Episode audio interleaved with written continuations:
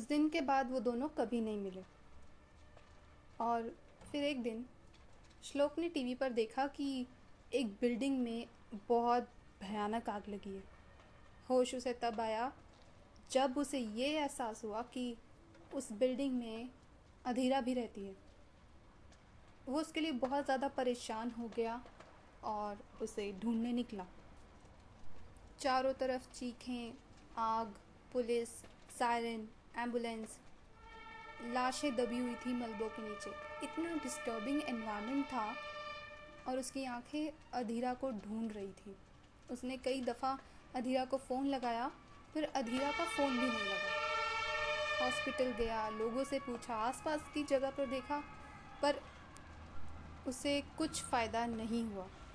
रह रह कर बुरे बुरे ख्याल आ रहे थे उसके दिल में। किससे पूछे, कहाँ जाए, क्या करे? और फिर रात के दस बजे वो अपने घर वापस लौटा। उसे अधीरा सामने बैठी दिखी। और उसे एक गहरी, अच्छी सांस आई। सीधा जाके उसने अधीरा को गले लगा लिया और अपनी चिंता बताने लगा कि वो सारा दिन उसे कैसे ढूंढ रहा था। अधीरा ने बताया कि श्लोक की मदर उसे अपने साथ ले आई थी। उसका पूरा घर जल गया। पासपोर्ट, वीज़ा, कपड़े, खाना। कुछ नहीं है उसके पास। कोई जगह नहीं है रहने के लिए। श्लोक ने अच्छे दोस्त की तरह उसे सपोर्ट किया और उसका पूरा ख्याल रखा। लेकिन इस बार अधीरा श्लोक के पीछे नहीं थी। वो अपना दायरा समझ चुकी थी। एंड शी इग्नोर्ड हिम पर कहते हैं ना माँ की आँखों से कुछ छिपता नहीं है। माँ को भनक सी हो रही थी। तो उन्होंने जाकर अधीरा से पूछ लिया और अधीरा ने सच बता भी दिया। हम्म, तो अगले दिन ममा ने ले लिया एक्शन अपने ममा बॉय के खिलाफ।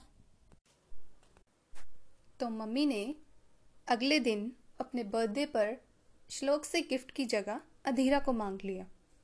अब ये श्लोक के लिए बहुत बड़ी बात थी, शादी।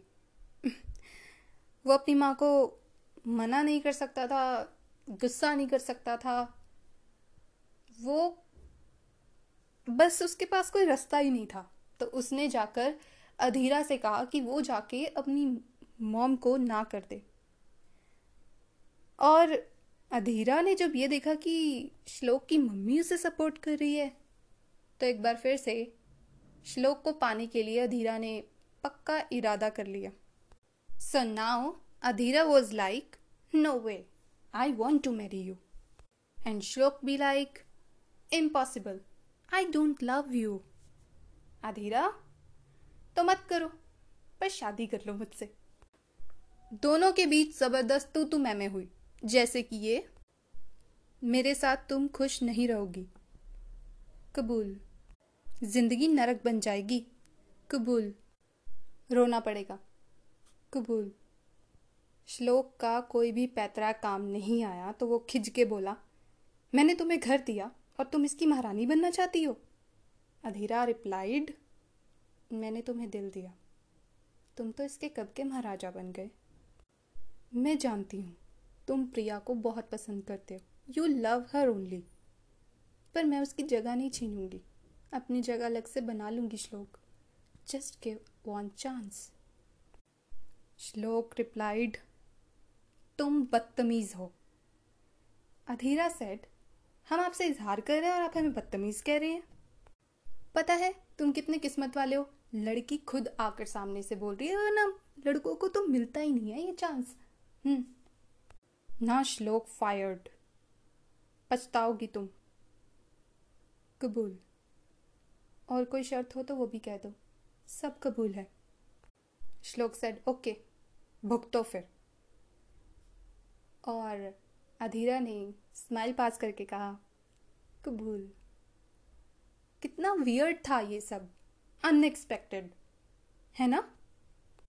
क्या होगी अब इनकी शादी? या वाकई उसकी ज़िंदगी नरक बन जाएगी? देखते हम्म, मैं सुनाऊँगी। अगले पॉडकास्ट में।